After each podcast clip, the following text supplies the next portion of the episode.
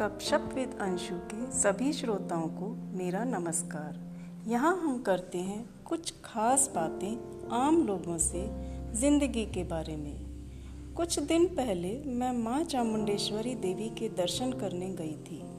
वहाँ दर्शन के बाद कुछ देर चामुंडी हिल पर बैठकर वहाँ के प्राकृतिक सौंदर्य का आनंद लेने लगी।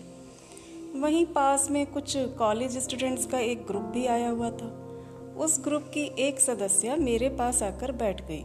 यूँ ही कुछ बातचीत करने के उद्देश्य से मैंने पूछा, किस कॉलेज में पढ़ते हो आप लोग? मेरी बात सुनकर वो कुछ चौंकी और फिर बोली, अरे नहीं नहीं, ये लोग मेरे स्टूडेंट्स हैं और मैं इनकी टीचर हूँ। मैं ताज्जुब से उनकी ओर देखने लगी और सोचने लगी कि दिखने में तो ये बच्ची सी ही लग रही है, इतने बड़े बच्चों की टीचर। वो शायद मेरे मन की बात समझ गई। कुछ हँसी और कहने लगी हाँ वैसे आप मुझे स्टूडेंट भी कह सकती हो, क्योंकि इसी साल मेरी बेटी ने जिस इंजीनियरिंग कॉलेज से बीटेक कंप्लीट किया है, उसी कॉलेज से इसी साल मैंने भी एमटेक किया है। उसकी बात सुनकर मैं दंग रह गई और कहा, आप मुझे अपने बारे में बताइए। तो पूरी कहानी सुनने से मुझे मालूम हुआ कि किरण देखने में जितनी कम उम्र और नाजुक सी लगती हैं, असली ज़िंदगी में वो एक बहुत बहादुर महिला हैं और ज़िंदगी की बहुत सारी मुश्किलों का उन्होंने बहुत हिम्मत से सामना किया है और सफल हुई हैं। तो आज हम किरण से ही सुनेंगे किरण की कहानी।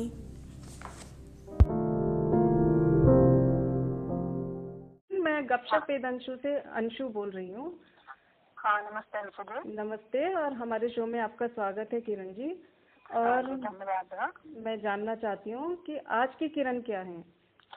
जी अंशु जी आज मैं एक सक्सेसफुल टीचर हूँ और एक ट्रेनिंग इंस्टीट्यूट की मैनेजिंग डायरेक्टर हूँ। तो मेरे पास अभी दो काम मैं कर रही हूँ पैरेलली मेरा एक कोचिंग सेंटर है और मेरे पास एक प्राइवेट लिमिटेड कंपनी है जिसमें मैं स्टूडेंट्स को इंडस्ट्रियल ऑटोमेशन में ट्रेन करती हूँ। जी।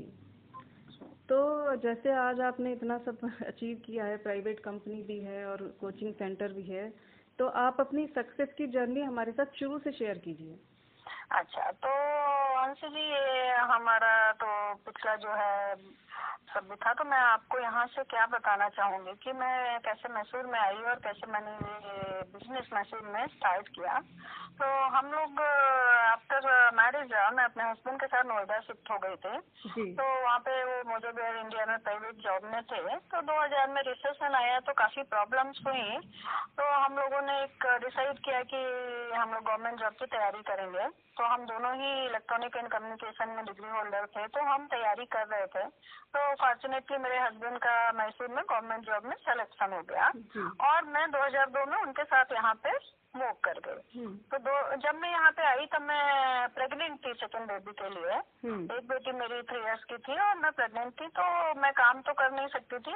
तो आई वाज मतलब वेट कर रही थी बेबी के लिए। तो 2003 में मेरी बेटी का बर्थ हुआ। फिर जब बेटी थोड़ी बड़ी हुई तो मुझे काम करने का दिमाग में फिर से आया ऐसा। क्योंकि अंशु यहाँ प्रॉब्लम क्या हुआ था हमारे साथ कि नोएडा में हम प्राइवेट जॉब में थे और जब हम यहाँ गवर्नमेंट जॉब में शिफ्ट हुए तो हमारा सैलरी लेस देन हाफ़ हो गया था। तो हमें बहुत तकलीफ़ हो रही थी फाइनेंशियली जिस तरह से हमारा लाइफ चल रहा था वहाँ पे तो वो हम नहीं कर पा रहे थे और दो बच्चे थे तो हमें बहुत प्रॉब्लम हो रही थी। तो मैंने हस्बैंड से बोला मैं भी काम करती हूँ। तो काम करने के लिए मैंने फिर यहाँ पे कई जगह प्राइवेट में ट्राई किया बट हम्म। अनफॉर्चुनेटली uh, इतना भाषा का ज्ञान नहीं था और वो सब प्रॉब्लम की वजह से मैं कहीं भी सेलेक्ट ऐसे नहीं हो पाए। तो फिर भी मैं ट्राई कर रही थी। तो एट लास्ट uh, मुझे एक इंस्टीट्यूट uh, में प्राइवेट इंस्टीट्यूट में टीचिंग के लिए पार्ट टाइम एक सब्जेक्ट के लिए जॉब मिला। तो मैंने वो सब्जेक्ट को पढ़ाया। लेकिन वहाँ भी वही था लैंग्वेज का प्रॉब्लम तो आ ही रहा था बट हम्म। मैंने अच्छे से अपना कोशिश किया और मैनेज किया तो उसमें क्या हुआ कि वो 2004 में एंड में ऐसा था कि वो सेमेस्टर खत्म करने के बाद मुझे वहाँ से फायर कर दिया हम्म। तो जो वो फायर उन्होंने किया था इट वॉज़ दैट मतलब वेरी बैड था अच्छा नहीं था अच्छे तरीके से भी नहीं था। तो आई फेल्ट वेरी बैड क्योंकि मैं इतना नॉलेज थी एजुकेशन था और पता था कि मैं कर सकती हूँ लेकिन नहीं हो पाया मुझसे। जो भी रीजन रहा उन्होंने जो फायर किया तो वो मुझे दिल पे बहुत हर्ट किया। और मैं यहाँ से जी बताना चाहूँगी उस दिन मेरा बर्थडे था जब मैं फायर किया था। जी तो तो उस दिन आपको बहुत तकलीफ़ हुई होगी एक तो बर्थडे और ऊपर से उसी दिन हम्म। फायर किया गया।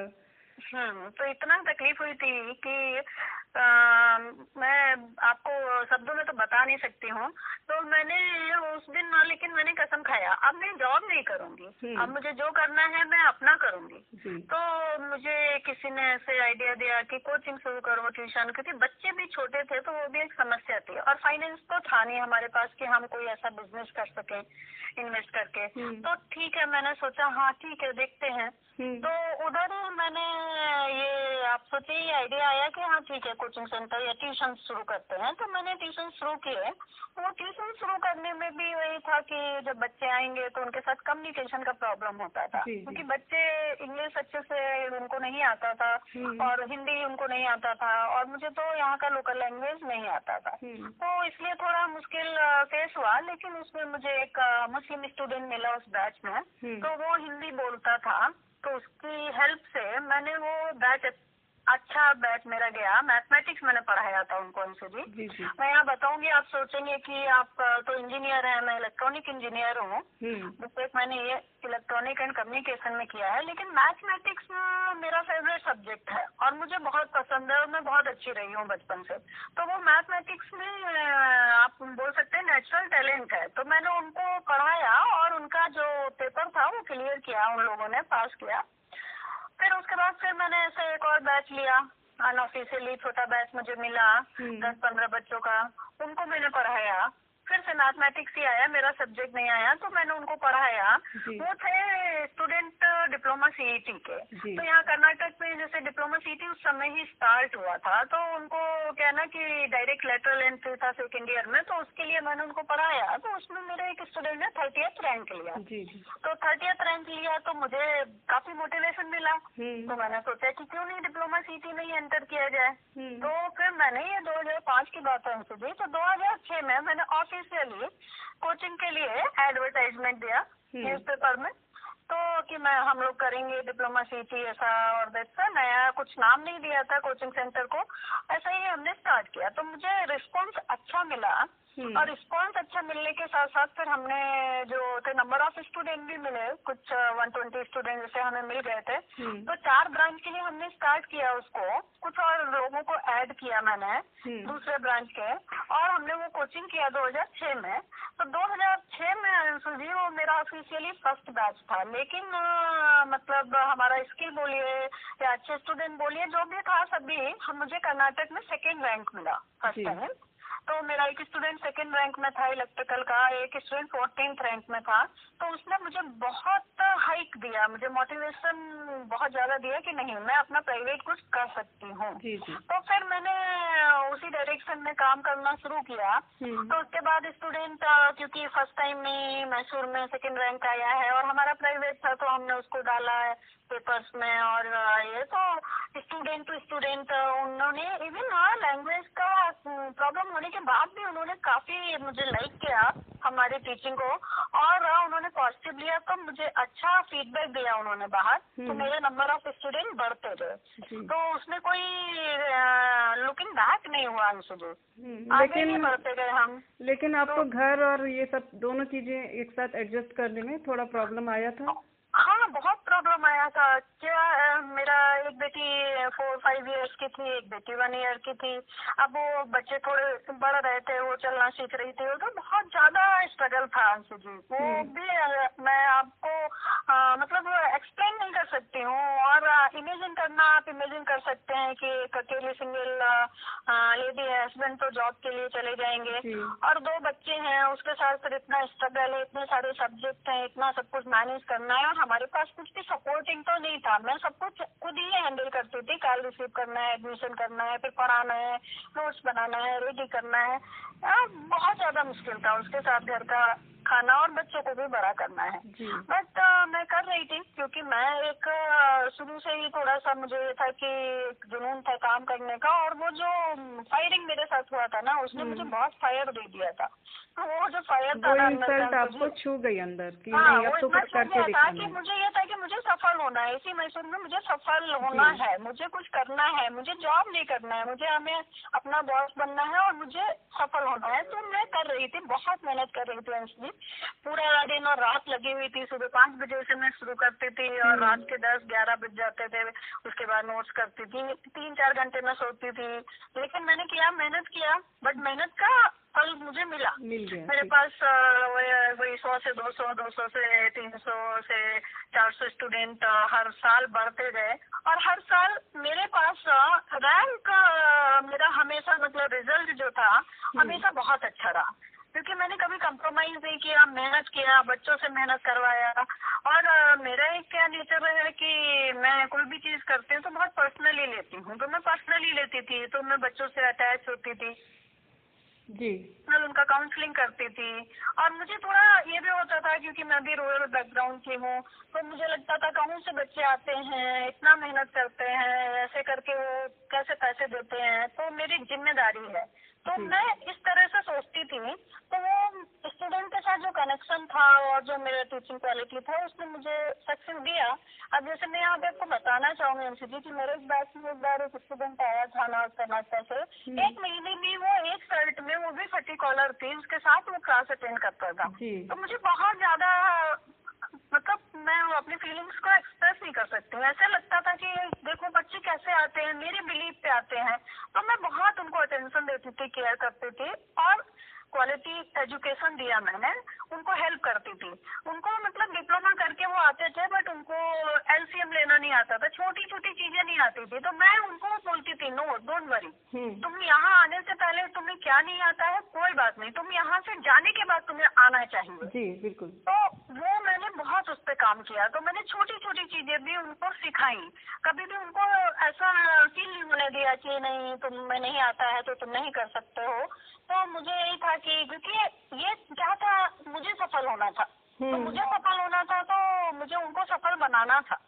नहीं तो उनके बिना तो मेरी सफलता नहीं हो सकती थी। तो इस तरह तो, से आपके कोचिंग इंस्टीट्यूट में बच्चों को टीचिंग के साथ पर्सनल एक फ्रेंड फिलोसोफर गाइड सब कुछ मिल रहा था तो वो बच्चे भी हाँ जी। और पर्सनल अटैचमेंट और उनकी छोटी छोटी सी प्रॉब्लम जिससे वो डरते थे। नहीं ये हम नहीं सीख पाएँगे नहीं हम ये नहीं कर पाएँगे। तो उनको ऐसा कोई बोलने वाला बेटा नहीं कर सकते हो। एवरीबडी कैन डू एवरीथिंग ऐसा नहीं होता है। तो आप उनको motivate भी कर रही थी। हाँ आप छोटे में सेटल मत करो। क्योंकि क्योंकि अंशजी मेरे फादर ने मुझे हमेशा सिखाया था कि आप सोचो बड़ा। हमेशा बड़ा सोचो। सपने देखो तो बड़े देखो। उसके लिए कोशिश करो। हम्म। फिर आपको जो रिज़ल्ट मिलता है उसमें सेटिस्फाई रहो। लेकिन आप कोशिश करो हंड्रेड परसेंट तो वो सेम चीज़ मेरे फादर की जो थी मेरे दिमाग में हमेशा थी तो मैं वही अपने स्टूडेंट्स को बताती थी। तो मुझे उससे बहुत मुझे सक्सेस मिला। लेकिन क्या था कि मुझे 2011 तक का कई बार मुझे सेकेंड रैंक मिला कर्नाटक में थर्ड रैंक मिला। लेकिन फ़र्स्ट रैंक नहीं आ रहा था। तो मुझे बहुत वो उसका भी वो था कि जुनून था कि नहीं किरण कोचिंग सेंटर को फ़र्स्ट रैंक चाहिए। तो मैं हर बैच में बोलती थी कौन से बैच में दोगे तुम लोग? कौन स्टूडेंट देगा? कौन कोई तो मुझे देगा ना एग्ज़ाम तो तुम लिखते हो। तो मैं अंशु जी आपको बताऊँगी कि 2012 में मेरे कोचिंग सेंटर के एक स्टूडेंट ने फ़र्स्ट रैंक लिया कर्नाटका में। That was the very satisfying time and day और तो ये था ना क्योंकि क्या होता था Kiran coaching centre Kiran coaching centre even नाम के पीछे भी कहानी है अंशु जी यहाँ पे। क्या था कि कोई नाम तो रखा नहीं था। हम्म। अब जब मैं पढ़ाती थी मेरा नाम किरण पाठक तो student Kiran Pathak Kiran Pathak coaching Kiran Pathak coaching ऐसा बोलते थे। तो मैंने सोचा कि बस जब थोड़ा सक्सेस हुआ तो अभी इसको रजिस्टर करना है। तो इसको प्रॉपर वे में ले जाना है। तो फिर क्या क्योंकि मैं इतना किरण पाठक के नाम से फ़ेमस हो चुकी थी तो मैंने कहा छोड़ो तो अभी कोई नाम नहीं हम करेंगे टेक्निकल या एजुकेशनल हम किरण कोचिंग सेंटर ही कर देते हैं। तो उसके पीछे भी ये था कि ये एक नाम जो दिया हुआ है ना मेरी कोचिंग सेंटर को हाँ ये मेरे स्टूडेंट्स ने ही दिया है। उन्होंने ही बोला तो मेरे कोचिंग का नाम चिरंस कोचिंग सेंटर से तो अब तो मैं पर्सनली लेती हूँ और मैं बोलती भी हूँ कि देखो अगर तुम नहीं अच्छा करोगे तो मेरी कोचिंग का नाम खराब होगा मेरा नाम खराब होगा जो कि मुझे अच्छा नहीं लगेगा। हम्म। तो जब मैं उनको ऐसे बोलती हूँ कि जबकि उनका कैरियर है लेकिन मैं उनसे बोलती हूँ कि you keep my respect you keep my name respect तो आ, मुझे पता नहीं शायद क्या उनको फील होता होगा या क्या उन मैजिक होता है वो वर्क करते हैं उनको लगता है नहीं मुझे करना है। तो मुझे अच्छे स्टूडेंट मिलते रहे। और मैं उनको पढ़ाती रही और मैं रैंक लेती रही दूसरी बात बहुत महत्वपूर्ण है जो मैं यहाँ आपको बोलना चाहूँगी मैं इतनी सक्सेस के बाद भी मैंने बहुत ज़्यादा एक्सपोनेंशियली फ़ीस राइज कभी नहीं किया।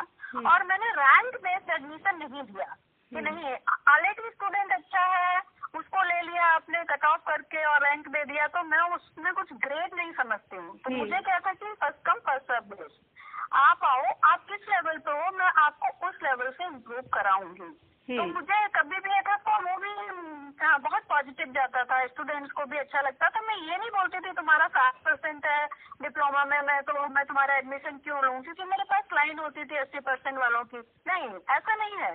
जो अच्छे हैं उनको तो कोई भी पढ़ा सकता है। जी जी बिल्कुल। तो वो तो रैंक ले ही लेंगे वो तो थोड़ा पढ़ाओगे तो वो कर लेंगे ना। लेकिन उसको पढ़ाएगा जिसको नहीं आता है। हम्म। तो मैंने ये डिस्क्रिमिनेशन कभी नहीं किया अपने सेंटर में। और मैं यही बोलती थी देखो तुम्हारा साठ परसेंट है तो मैं तुम्हें टॉप हंड्रेड तो नहीं ला सकती हूँ लेकिन तुम टॉप टू थाउज़ेंड में आ सकते हो अगर तुम मेहनत करोगे। तो तुम्हें एक अच्छा कॉलेज मिलेगा।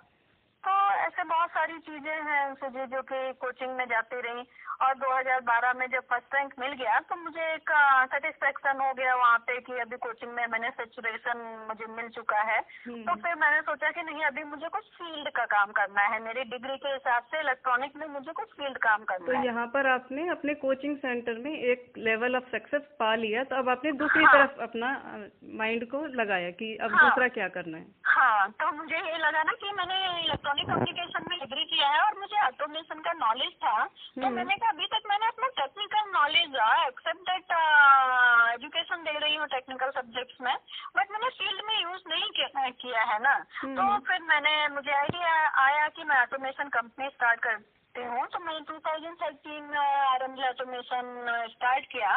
तो मैंने उसमें काफ़ी फ़ील्ड वर्क भी किया है यहाँ मैसूर में इंडस्ट्रियल में। मैंने सेल्स भी किया है भी ना हम्म। लेकिन हाँ वो सब काम मुझे फिर उतना नहीं अट्रैक्टिव लगे। एक दो साल मैंने तीन साल किया।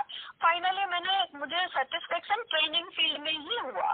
तो मैं अभी प्रेजेंटली क्या है हमारे आर एम ऑटोमेशन के थ्रू मैं इंजीनियरिंग स्टूडेंट्स को हम्म ट्रेनिंग देती हूँ इंडस्ट्रियल ऑटोमेशन में। तो उनको मैं जॉब रेडी बनाती हूँ। उनको क्या ना प्रैक्टिकल नॉलेज देती हूँ। तो वो जॉब रेडी होते हैं। जॉब रेडी होने का मतलब अंशु जी यहाँ यही है क्योंकि भाई वो थेरी पढ़ते हैं कॉलेज। में और इंडस्ट्री में जो चाहिए उनको मालूम नहीं होता है। तो उनका जो बीच का गैप है उसको मैं भरने की कोशिश करती हूँ जिससे कि उनको जॉब मिलने में इजी हो जाएगा। तो वो मेरा कई कॉलेजेस के साथ यहाँ एमओयू है। मेरे कई कॉलेजेस में लैब्स चल रहे हैं और मैंने बहुत सारे स्टूडेंट्स को प्लेस भी करवाया है। हम्म। तो मैं उस पर काम करती हूँ। उसके साथ साथ अभी मैंने last year even BITS Pilani के थर्टी सेवन स्टूडेंट्स को ट्रेनिंग दिया। पी एस वन करके उनका एक होता है। तो क्योंकि मैंने अपना एम टेक का पिलानी से किया है मैं वही आपको यहाँ बताना चाहूँगी कि मैंने 2001 में डिग्री किया था हम्म। और मैंने 2019 में अपना एम टेक किया है तो ये 18 साल का जो गैप है तो 18 साल बाद आपने ऐसा सोचा कैसे कि अब मुझे एमटेक करना है क्योंकि आप देखिए किरण जी ऑलरेडी सक्सेसफुल हो चुकी हैं अब हाँ। आपको कुछ ऐसी मनी की रिक्वायरमेंट नहीं है हाँ। फाइनेंशियली हाँ। स्टेबल है नाम है आपके पास सब हाँ। सेटिस्फेक्शन है कि आपके स्टूडेंट हाँ। अच्छा कर रहे हैं हाँ। फिर ये एमटेक करने का ख्याल क्यों आया हाँ आपको नहीं ये की मैं सक्सेस थी आपसे ही बोल रही हैं कि मतलब मेरे पास था सक्सेस था। मुझे ज़रूरत भी नहीं थी मुझे रिकॉग्निशन भी मिल रहा था। लेकिन मुझे हायर एजुकेशन करना था। मेरे मुझे मतलब बचपन से एक था कि मुझे हायर एजुकेशन करना है लेकिन मैं कर नहीं पाई। स्थितियाँ सबसे अच्छी बनी ही नहीं कि मैं नहीं कर पाई। तो 2017 में जब मेरे पास थोड़ा सा वर्कलोड मैंने कम किया मुझे उतना ज़रूरत नहीं थी मेरे पास एम्प्लॉइज थे तो वो संभाल रहे थे काम और मैं मैनेज कर रही थी। तो मुझे पता चला डब्ल्यू प्रोग्राम के बारे में बिट्स पिलानी से। तो मेरी बेटी वहाँ पे डिग्री कर ले कर रही थी। सेकेंड ईयर में थी मेरी बेटी। तो मैं वहाँ पिलानी कैंपस जाती रहती थी। तो मुझे मोटिवेशन लगा अरे डब्ल्यू से तो मैं भी कर सकती हूँ। तो मैंने 2017 में रजिस्टर कर दिया। लेकिन जब मैं फ़र्स्ट एग्ज़ाम इस टाइम लिख रही थी तो लिटरली अठारह उन्नीस साल के बाद पेपर लिखना मतलब टीचर होना अलग बात है और एग्ज़ाम देना एक अलग, अलग बात, बात है। तो मुझे थोड़ा सा था फियर में कैसा करूँगी मैं मार्क कर पाऊँगी कि नहीं कर पाऊँगी क्योंकि पास्ट में मैं हमेशा एक टॉप स्टूडेंट रही हूँ। हम्म। तो अब अठारह साल के बाद मैं कैसा करूँगी मुझे पता नहीं था। बट तो मैंने अच्छा किया अंशु जी मैंने मेहनत किया। मुझे बैक रुकने से छह छह सात सात घंटे बैक पेन हो जाता था क्योंकि एज हो चुकी थी। बट। तब मैंने मेहनत किया और मैं टॉप टेन परसेंट में रही एम टेक में। तो मुझे कन्वोकेशन के लिए उन उन्होंने इनवाइट किया। गोवा से मैंने डिग्री लिया गोवा बिच पिलानी पिलानी कैंपस में नहीं जा पाई थी मलेशिया में थी उस समय। तो मैंने गोवा कैंपस में गई मैं और मैंने वहाँ कन्वोकेशन अटेंड किया। और 2019 में मैंने अपना एम टेक डिग्री लिया। मेमोरेबल डे था मेरे लिए क्योंकि मैंने अच्छा सीजी लिया और मैं टॉप टेन परसेंट स्टूडेंट में थी। तो इस तरह से मेरा 2019 में मैंने एम खत्म किया है। तो अभी क्या है अभी तो ऐसा है अंशुदी स्ट्रगल सभी करने के बाद इतना दूसरा स्ट्रगल जो ये 2020 में आया है वो पेंडेमिक का चल रहा है। हम्म। तो अभी तो ज़्यादा कुछ हम क्या कर सकते हैं? एजुकेशनल इंस्टीट्यूट कुछ भी नहीं है ओपन नहीं है ओपन कर नहीं सकते तो हैं आप ऑनलाइन ऑनलाइन कोचिंग दे रही हैं बच्चों को? ऑनलाइन दे रही हूँ बट ऑनलाइन में उतना सेटिस्फेक्शन नहीं होता है ना बच्चों को उतना होता है तो और फिर पैसे लेके सेटिस्फेक्शन नहीं देना मेरा नेचर में नहीं है। हाँ। तो जैसे मैंने कि 2017 में अंशु जी मैंने गवर्नमेंट जॉब्स के लिए भी क्लासेस स्टार्ट किए थे। तो 2017 से मैंने काफ़ी बैच लिए छह सात बैच मैंने खत्म किए थे। तो 2018 में एक एग्ज़ाम हुआ था कर्नाटका में केपीटीसीएल का Karnataka power corporation limited company तो उसमें असिस्टेंट इंजीनियर और जूनियर इंजीनियर के एग्ज़ाम में मेरे अस्सी स्टूडेंट ने अटेंड किया था मेरी कोचिंग का उसमें से ट्वेंटी सिक्स सेलेक्शन हुआ अंशु जी मेरा। जी जी। तो वो एक बहुत बड़ा मतलब पॉइंट था एकदम से पूरे कर्नाटका में ये था कौन है ये? कौन सा कोचिंग सेंटर है? हाँ, मतलब सारे स्टूडेंट था और मैंने बहुत ही नॉमिनल टेन थाउज़ेंड में लेके मतलब किसी का लाइफ चेंज करना है एक इतना बड़ा जॉब गवर्नमेंट जॉब मिलना है तो उसके बाद मुझे बहुत सारे बैचेज मिले। हम्म। तो मैंने किया अच्छे से पढ़ा रही हूँ और लेकिन अब उसके बाद से एग्ज़ाम्स होल्ड पे हैं तो क्लासेस भी होल्ड पे हैं। तो अभी मैं सोचिए मैं इतना स्टूडेंट्स को पढ़ाया है मैंने। इस मैसूर में ये नई जगह थी मेरे लिए मैंने यहाँ पे लिया है। लेकिन अभी ये मैसूर मेरा इतना पहचाना सा है इतना मेरा अपना हो गया है कि जितना कि मेरा अपना बर्थ प्लेस नहीं है। मैं यहाँ कहीं भी जाती हूँ मैं जिम जाती हूँ जिम पे ना मेरा स्टूडेंट होता है। मैं बैंक जानती हूँ बैंक में मैनेजर मेरा स्टूडेंट होता है। हम्म। मेरे कारपोरेशन में मेरे स्टूडेंट होता है मतलब हार्डली मैं मैसूर में निकलूँगी अगर पब्लिक प्लेसेस में। तो मुझे कोई ना कोई मिलता है? जो कि आके बोलता है हाय मैम पहचाना आपने मुझे मैं आपका इस बैच का स्टूडेंट था। जी, जी. तो मेरे लिए तो थोड़ा मुश्किल होता है ना लेकिन वो तो मुझे पहचान जाते हैं तो बहुत अच्छा लगता है। तो स्ट्रगल किया सक्सेस मिला मुझे बहुत ज़्यादा और बहुत ज़्यादा प्यार भी मिला स्टूडेंट्स का और पब्लिक का। मैंने किया यहाँ पे स्ट्रगल के साथ तो मेहनत किया डेफिनेटली बहुत ज़्यादा मेहनत किया और बहुत कुछ मिस भी किया।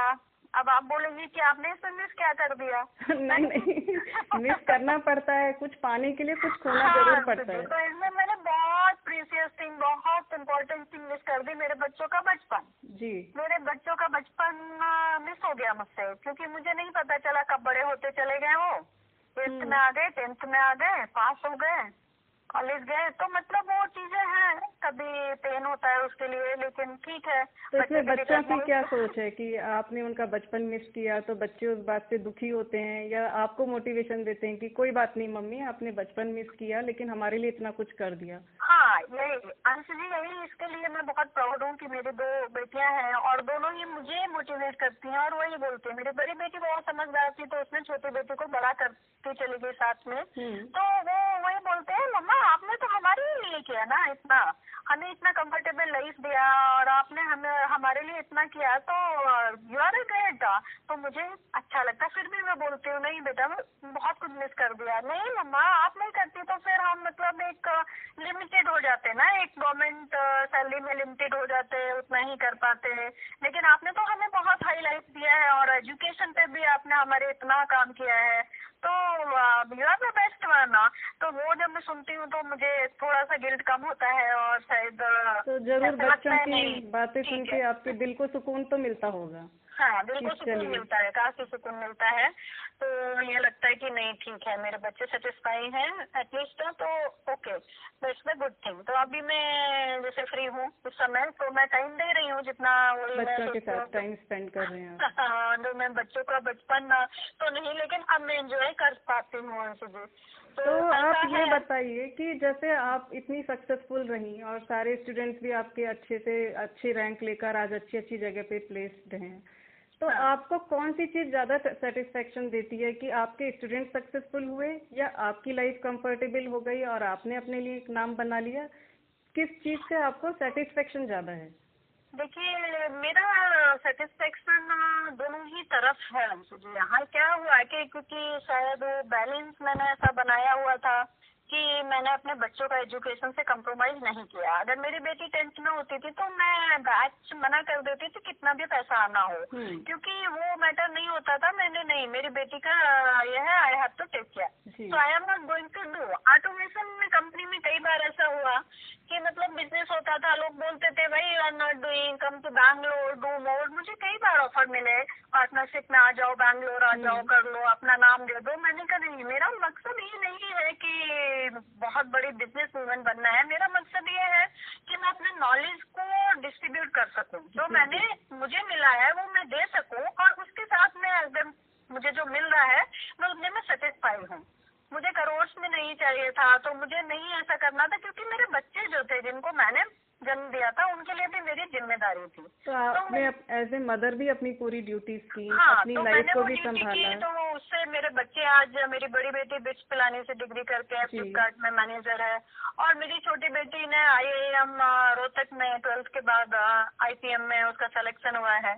और उसने इलेवन पोजीशन लिया रैंक स्टेट में। तो मैं सेटिस्फाइड हूँ। और मेरे स्टूडेंट है, मेरे स्टूडेंट गूगल में है मैनेजर्स हैं, और प्रोफेसर्स हैं। तो मैं उनको देखती हूँ तो मुझे बहुत खुशी होती है। और मैं अपना बैच यहाँ देखती हूँ तो यहाँ भी एक अच्छा है। तो मेरा वही सोचना है क्या आप मेहनत करेंगे हम्म। तो आप आपको सब कुछ मिल सकता है। लेकिन बस वही है मेहनत करने की तरीक भी क्या होता है ना कि आप आसमान को तो देखो लेकिन पैर ज़मीन पे पैर ज़मीन पे रखने चाहिए। पैर ज़मीन पे रखो। अगर आप आसमान में उड़ जाएँगे तो आप उड़ जाएँगे नहीं कर पाएँगे। जी जी। तो तो मैंने वो सब चीज़ों को शायद फॉलो किया। और क्योंकि मैं एक बहुत ही बेसिक बैकग्राउंड की लड़की हूँ वहाँ हम्म। से मैंने शुरुआत की थी तो मुझे ज़मीन पे रहना पता था। जी। तो मैंने ऐसे करके जो भी किया है तो उससे मुझे सफलता मिली लेकिन बस वही है कि मैंने हार्ड वर्क में कभी भी कोई कम्प्रोमाइज नहीं किया। क्वालिटी में कोई कम्प्रोमाइज तो आज जब किरण इतनी सक्सेसफुल है तो आपके सारे ड्रीम्स पूरे हो गए या अभी आपका फ्यूचर में कुछ और करने का भी प्लान है? नहीं देखिए सपने तो क्या होते हैं ना कि अंशु जी मैं थोड़ा सा वही मैंने जो बोला था आपको कि मुझे बचपन से इसे इच्छा मिली है सपने ऊँचे देखो बड़े देखो बड़ा सोचो हम्म। और उसके लिए कोशिश करो तो अभी तो क्या है ना कि जैसे कि जब मैं क्या बोलूँगी आपको कि मुझे मिला है सब कुछ लेकिन फिर भी मैं बोलूँगी अभी तो शायद मुझे अपना मुकाम नहीं मिला है हम्म। अभी तो बहुत ज़्यादा कुछ मुझे करना है तो अभी तो जैसे मैंने जो किया है तो बोल सकते हैं किसी के दो लाइन मैंने पढ़ी थी। जैसे अभी तो तौली है मुट्ठी पर ज़मीन अभी आसमान तोलना तो बाकी है। जी जी। तो मेरे इरादे तो इस तरह से हैं।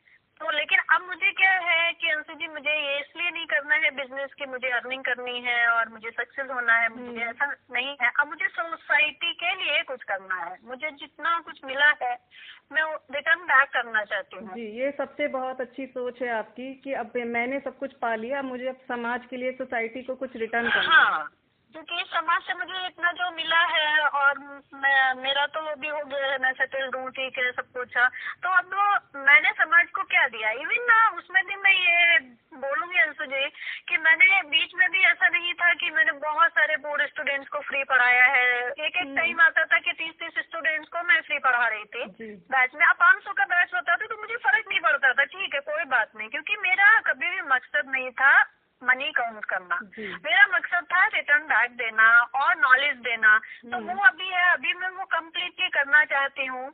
तो ये मैं इंतज़ार कर अच्छा रही किरण हूँ जी जैसे जब आप बोल रहे हैं कि आपका 500 बच्चों का भी एक समय पे बैच रहा है तो आप हाँ। क्लासेस सब अकेले ही लेती थी या आपने साथ में हेल्प के लिए कुछ और भी टीचर्स को रखा नहीं नहीं? हमने अंशु जी कई कई सारे लोगों को मैंने ऐड किया हुआ है अपने साथ हाँ।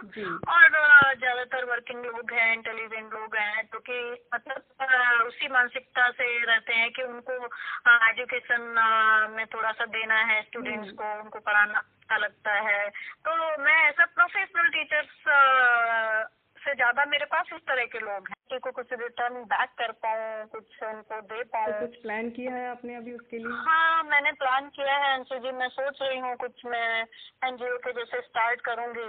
तो उसमें मैं जो रूरल बच्चे हैं पूर फैमिलीज़ के बच्चे हैं जिनके पास बहुत ज़्यादा रिसोर्सेज का प्रॉब्लम है उन्होंने कैसे भी डिप्लोमा या इंजीनियरिंग तो कर लिया है। हम्म। और आज की स्थितियाँ क्या है कि जॉब नहीं है। जॉब नहीं मिलता है और उनके पास लोन है लोन लेके पढ़ाई किया है तो मैं उनको मदद करना चाहती हूँ जॉब रेडी बनाना चाहती हूँ या मैं उनको गवर्नमेंट जॉब के लिए टीच करना चाहती हूँ। बहुत तो अच्छा प्रयास है आपका। हाँ वो मेरा विचार है अब ये मैं कोरोना और पेंडेमिक एंड होने का थोड़ा वेट कर रही हूँ। हाँ मैं वर्क कर रही हूँ उसके ऊपर लेकिन अब उसको फ्लोर पे लाने के लिए तो मुझे उसका इंतज़ार करना पड़ेगा थोड़ा time लगेगा। ठीक नहीं है। तो वही है वो सब मैं करना चाह रही हूँ। तो करूँगी जी। भगवान ने चाहा तो मैं कर लूँगी। जी ज़रूर कर लेंगी मेरे आप अंदर आप सच्चे दिल से कोशिश करेंगी और इतना सब कुछ आपने अपनी ज़िंदगी में हासिल किया है तो आप ये भी ज़रूर हासिल करेंगी। और ये तो हाँ। एक। अच्छी कोशिश है। समाज के लिए कुछ करने की कोशिश है ज़रूर सफल होगी। हाँ बस ये है कि मुझे ये है कि मैं मैं हार, हार नहीं मानती हूँ। फेयरलेस वुमेन हूँ एक आप बोल सकते हैं। मैं हार नहीं मानती हूँ तो मैंने सोचा है तो मैं करूँगी। देखिए ऐसा ही एटीट्यूड होता है तभी आप कुछ पा सकते हैं। कैसे अपने आप को रिलैक्स करती हैं, कैसे अपने आप को एंटरटेन करती हैं और कौन सी चीज़ किरण को खुशी देती है? हाँ मुझे वही मैं ज़मीन से जुड़ी हुई हूँ तो मुझे ज़मीन और मिट्टी बहुत सुकून देती है मुझे गार्डनिंग करना बहुत अच्छा लगता है और वो भी मुझे ये नहीं है कि मुझे करवाना है मुझे मिट्टी में हाथ डाल के कुछ खुद गार्डनिंग है। करनी है आपको। मुझे मुझे वो बहुत अच्छा लगता है। कभी कभी मेरे मन में ऐसा आता है कि मैं खेत खेत खरीद लूँ और फार्मर बन जाऊँ। जी आइडिया कुछ बुरा नहीं है आप कीजिए। ये भी एक अच्छा आइडिया है। पेंडेमिक टाइम में रियली कई बार मेरे दिमाग में ऐसा आया कि नहीं मैं क्या करता है? एक फार्म हाउस खरीद सकते हैं। जी लेकिन अब क्या है ना कि देखिए एज और फ़िज़िकल और वो सब शायद वो अलाउ नहीं करेगा तो मैं अपने आप को एंटरटेन करती हूँ छोटे छोटे पॉट्स में। मैं अपने सक्लेंट्स के साथ अपने प्लांट्स के साथ जैसे कि मेरा इंस्टा आईडी है स्टोरिक गार्डनर हाँ जी। हाँ तो मैं मैंने अभी अभी चेंज किया है उसको actually. In this time trying to be that and future में मेरा थोड़ा प्लान है कि मैं फ़िज़िकल वेलनेस पे भी काफ़ी ध्यान देती हूँ हम्म। तो मैं जिम और वो सब भी यूज़ कर रही थी पेंडेमिक के पहले लेकिन अभी now I want to be a runner. मुझे थोड़ा सा खुलेगा सब कुछ तो मैं मैराथन के लिए ट्राई करूँगी। मैंने पीछे ये बंद होने से पहले मैंने सेवन किलोमीटर में तो पास ये तो एक नया ही एस्पेक्ट निकल के आया है आपकी हाँ, पर्सनालिटी का। हाँ, अभी अभी में ये क्या है कि मतलब एक जो चीज़ आएगी ना कि हाँ दिखना चाहिए। ऐसा नहीं है कि जब वो मैंने वो स्ट्रगल किया मैं सोसाइटी के लिए भी करूँगी। बट फोर्टी फाइव हो गया तो मतलब ये नहीं है that we become old and we will stop and sit down no आपको अंदर से जवान रहना है आपको अंदर से आपके यूथ को मरने नहीं देना है। आपको बिल्कुल। फिट रहना है तो फिटनेस के लिए ये एक मतलब एक अच्छा भी लगेगा और हम सोसाइटी में कनेक्ट भी हैं और फिटनेस भी है। एंड हम रन कर रहे हैं किसी काज के लिए कर रहे हैं और गार्डनिंग कर रहे हैं। तो this all the things and with that my the social service in the education I want to do specially in the education क्योंकि I got everything from that education thing only ना कोई से मुझे मिला ट्रेनिंग से मुझे मिला training centre से। उसमें ये वापस देना चाहती हूँ। तो उसके साथ साथ अभी तो शायद जितना भी ज़िंदगी बाकी है। हम्म। वैसे तो मैं कहना कि एक मेरा फिलोसफी वही है ना कि एक वो सॉन्ग है कुछ शाहरुख खान के ऊपर फिल्माया गया है मुझे याद नहीं रहता है मूवीज़ जैसे हम्म। तो वो जो है ना कि हर पल यहाँ जी भर जियो जी जी। जो है समाकल होना हो। कल तो होना हो मूवी का ही सॉन्ग है। हाँ उस पे मैं बिलीव करती हूँ। मुझे मैं बहुत ज़्यादा नहीं लंबा नहीं सोचती हूँ। हम्म। क्योंकि ज़िंदगी का कुछ पता नहीं होता है। तो जो है लाइफ में कर लो। उसको आज ही कर लेना चाहिए। हाँ एंड uh, नहीं होना चाहिए। और अपने आप को लेने से ज़्यादा आप कितने लोगों को एम्पावर कर पाते हैं? जी ये सबसे बड़ा वुमेन्स है। मुझे बहुत ज़्यादा है उस उसमें। मुझे कोई डिस्क्रिमिनेशन नहीं है। हम्म। मैं इतना स्ट्रिक्ट ऐसे फेमिनिस्ट नहीं हूँ कि सिर्फ़ मुझे वुमेन के लिए करना है। मुझे ऑल टुगेदर सभी के लिए करना है बट एक स्पेशल आता है क्योंकि उनको उतना अपॉर्चुनिटीज़ नहीं मिलती हैं। बहुत सारे मेरे साथ भी हुआ है ना बहुत सारी चीज़ें हुई हैं। तो वो सब चीज़ें मुझे मेरे दिमाग में जब घूमती हैं तो मैं सोचती हूँ नहीं मैं तो इतनी फियरलेस थी मैं इतनी स्ट्रांग थी हर कोई नहीं होता है ना। हम्म। तो उसको हम क्या मदद कर सकते हैं? उसको हम कैसे हेल्प कर सकते हैं? तो मैं सुनिए अभी वो करना चाहती हूँ। अब मैं उसको कैसे फ्लोर पे लाऊँगी? मैं उस पर वर्क कर रही हूँ।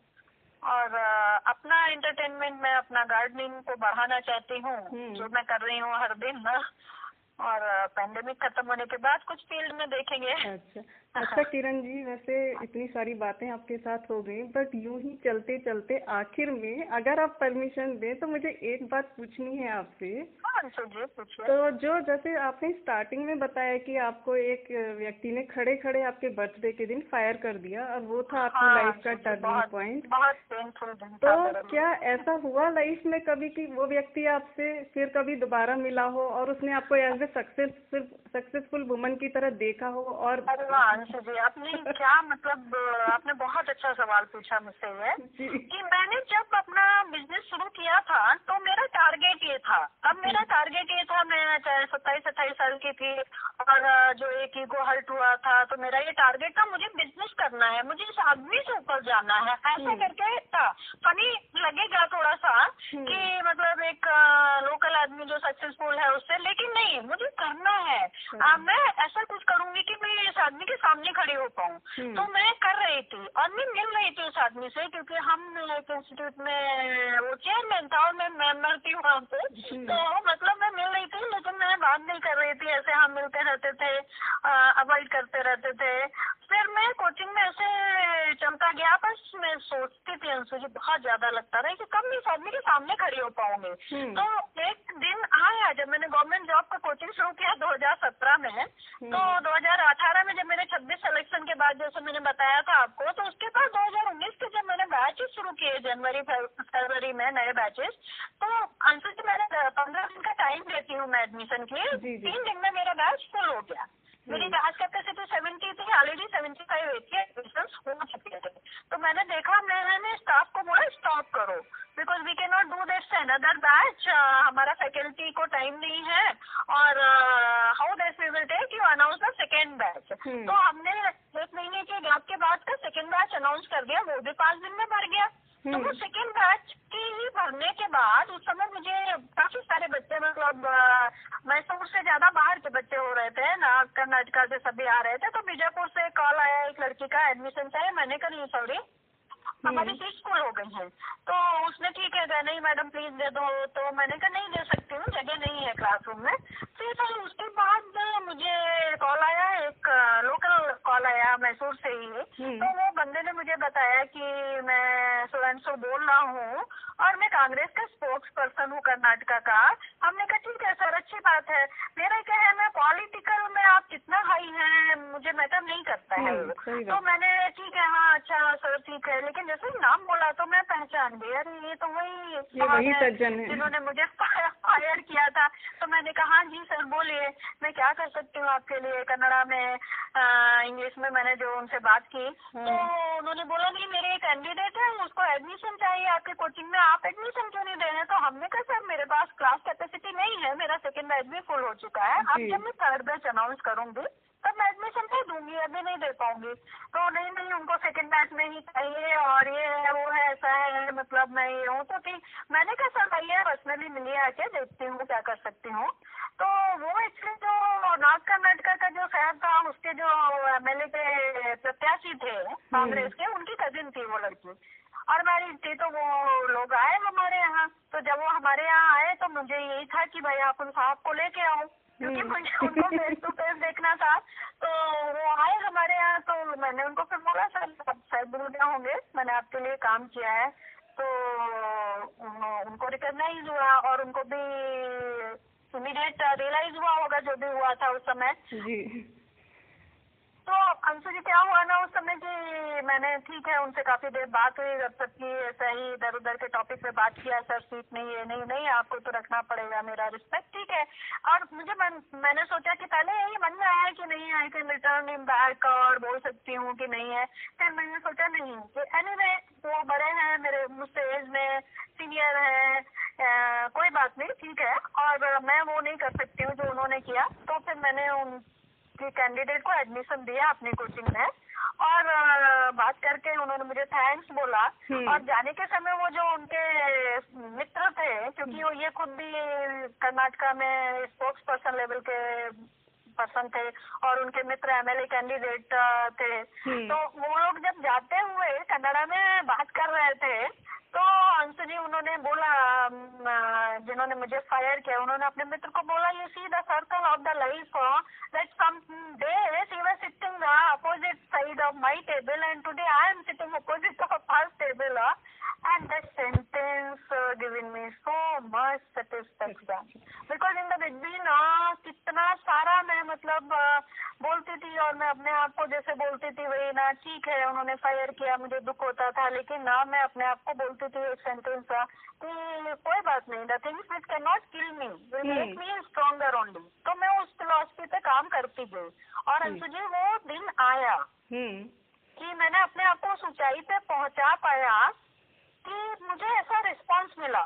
तो वाज अ वेरी बिग तो ये सर्कल है लाइफ का। लाइफ तो में ऐसा सर्कल होता है मैं मैंने भी बिलीव किया मैंने थोड़ा सा मुस्कुराया और ठीक है वो चले गए। इसमें ये भी है ना किरण जी कि आप इतने इतने सारे स्ट्रगल के बाद इतनी बड़ी बन गई कि आपको उनसे रिवेंज लेने की ज़रूरत नहीं लगी। आपने उनको फॉरगिव कर दिया। मैंने शुरू किया था रिवेंज की फीलिंग के साथ शुरू रिवेंज की फीलिंग से हुआ लेकिन हाँ। आपकी सक्सेस ने ना आपको एक अच्छा पर्सन बना दिया और आपने उनको फॉरगिव हाँ। कर दिया। शायद मैं पता नहीं कहाँ चला गया। मेरे मन में नहीं आया नहीं है। मैं हम्म। ऐसा नहीं कर सकती हूँ। मैं ऐसा क्यों करूँगी? भाई बदला क्यों लेना है? आपने जो किया ठीक है वो आपका कैरेक्टर था। और जो मैं कर रही हूँ ये मेरा कैरेक्टर हाँ। हाँ तो सर वही वही है कि अपने आप को आपको बना के रखना है। अगर लोग आपके साथ बुरा कर रहे हैं मेरे साथ बहुत टाइम हुआ तो एक एक बार में मुझे भी मन में आता था कि मैं ऐसा ही करूँ। But hmm. और भी चीज़ों में ऐसा होता था फिर मैं सोचती थी नहीं we can not be snake दूसरों की तरह नहीं हो तो हम उसको काट लेंगे नहीं हम नहीं कर सकते। हम अपना ओरिजिनलिटी रखेंगे। और उसके साथ ही रख के मैं अपने को कितना ग्राउंडेड कर सकती हूँ उतना करते हुए मैं अपना काम करना चाहती हूँ।